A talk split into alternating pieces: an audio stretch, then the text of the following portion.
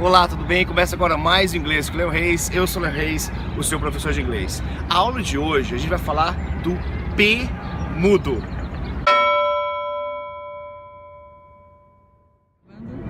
A primeira palavrinha de hoje é recibo. Como é que a gente fala recibo em inglês? Receipt. Repete comigo. Receipt.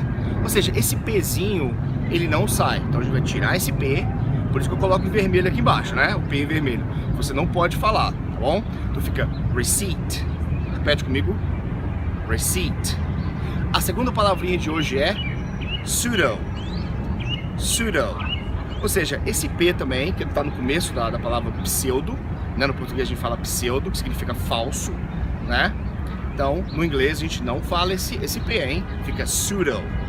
Repete comigo. Pseudo. A terceira palavrinha de hoje é psychology. Repete comigo. Psychology. Então, no português a gente fala psicologia. No P, né, no português, no P, a gente vai pronunciar a letra P. Mas no inglês não sai a letra P, tá bom? Então repete comigo mais uma vez. Psychology. E a última palavrinha de hoje é pneumonia. Pneumonia. Ou seja, a gente não fala pneumonia nem pneumonia. Então vamos tirar esse P também lá fora, fica pneumonia. Ok? Bom, espero que vocês tenham gostado da aula de hoje. Você que gostou, dê um like. Você que não gostou, dislike. E se inscreva no canal, ok?